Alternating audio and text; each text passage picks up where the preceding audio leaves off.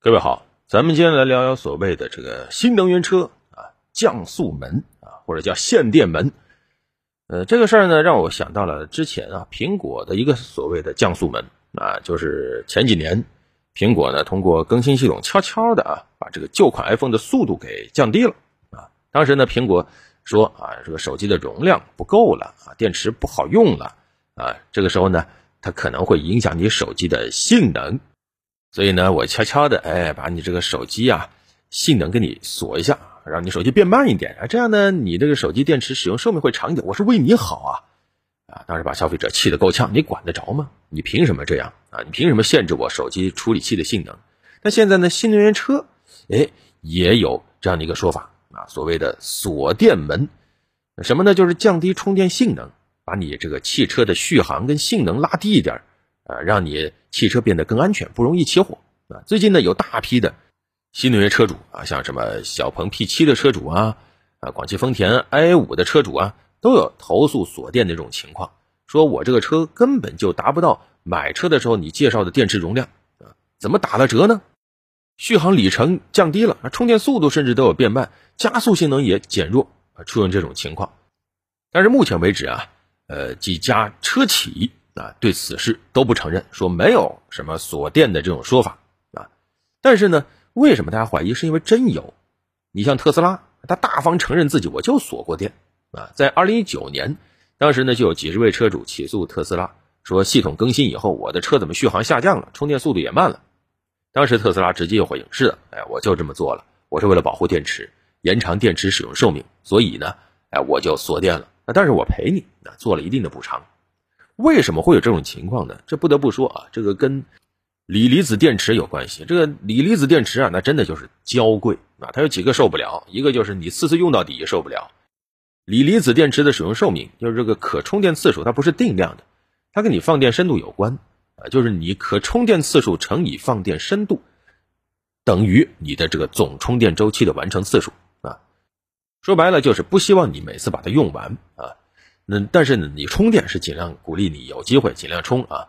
那么对于车企来说呢，我管不了你充电，但是我能够限制你用电啊。所以有些车企他就会动心思啊，我直接通过升级软件控制你，不允许你把电池用完啊，把它的下限锁定到一个更高的值的话，那实际上就能够非常简单粗暴的降低你这个放电量，来延长电池寿命。再一个呢，锂离子电池它充太多或者充太快都受不了啊。也会导致电池的快速老化，所以怎么办？不让你充太快啊！还有一个就是过热过冷啊，也受不了。这个好理解啊，过冷大家都知道，冬天这个新能源车呢简直成了一个段子。那么过热呢，实际上也是一样，也容易导致电池失效啊，尤其到夏天容易出现。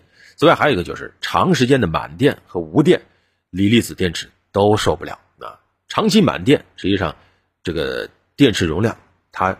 会处于一个不稳定的情况，会减少。如果长期低电或者无电，也会导致电池容量减小。这个属于一个小知识吧，就是锂电池你最好是长期处于电量的中间状态啊，这个时候它的寿命会比较长啊。那么反映在我们这个新能源车上啊，就像有人说，这个速度表实际上永远都跟这个车的真实速度会略有差别。那么目前新能源车里面看到的电量，它跟实际电量。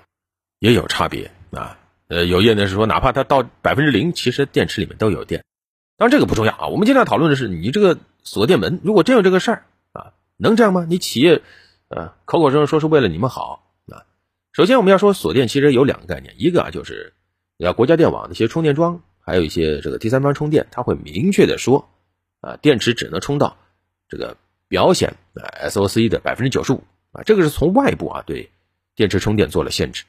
那还有一种呢，就是这回涉嫌的啊，这种通过篡改 BMS，也就是电池管理系统里面的关键数据，然后对于电池电量进行一个锁定，就是人为的去把这个电池的电量给卡住。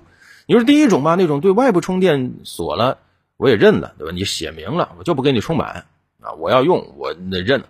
第二种多少有点不对劲，我买回来车，你告诉我这么多，然后你又跟我锁了，说不能用那么多，你还不告诉我啊。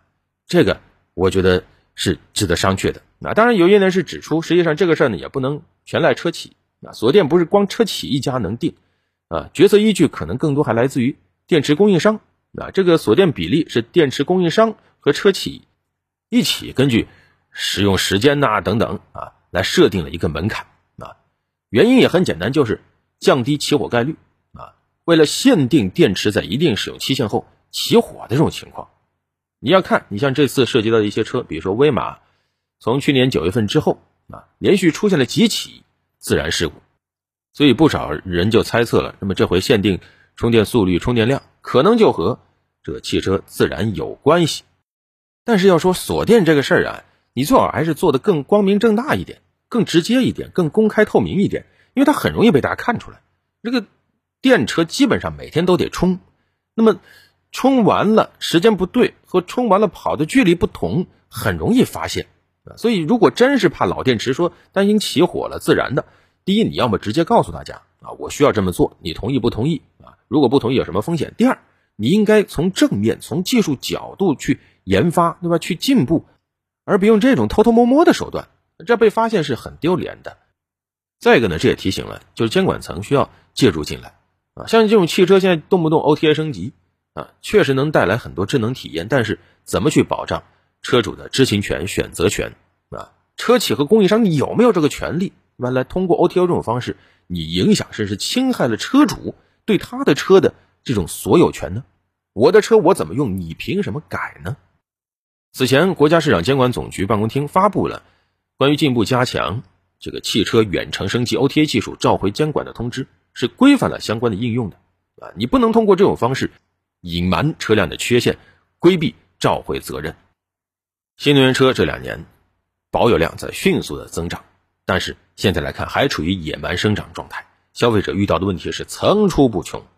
提醒所有企业，真想勇立新能源车的潮头，还是要质量为先，服务为先，而不是小手段为先。好了，本期就聊这么多。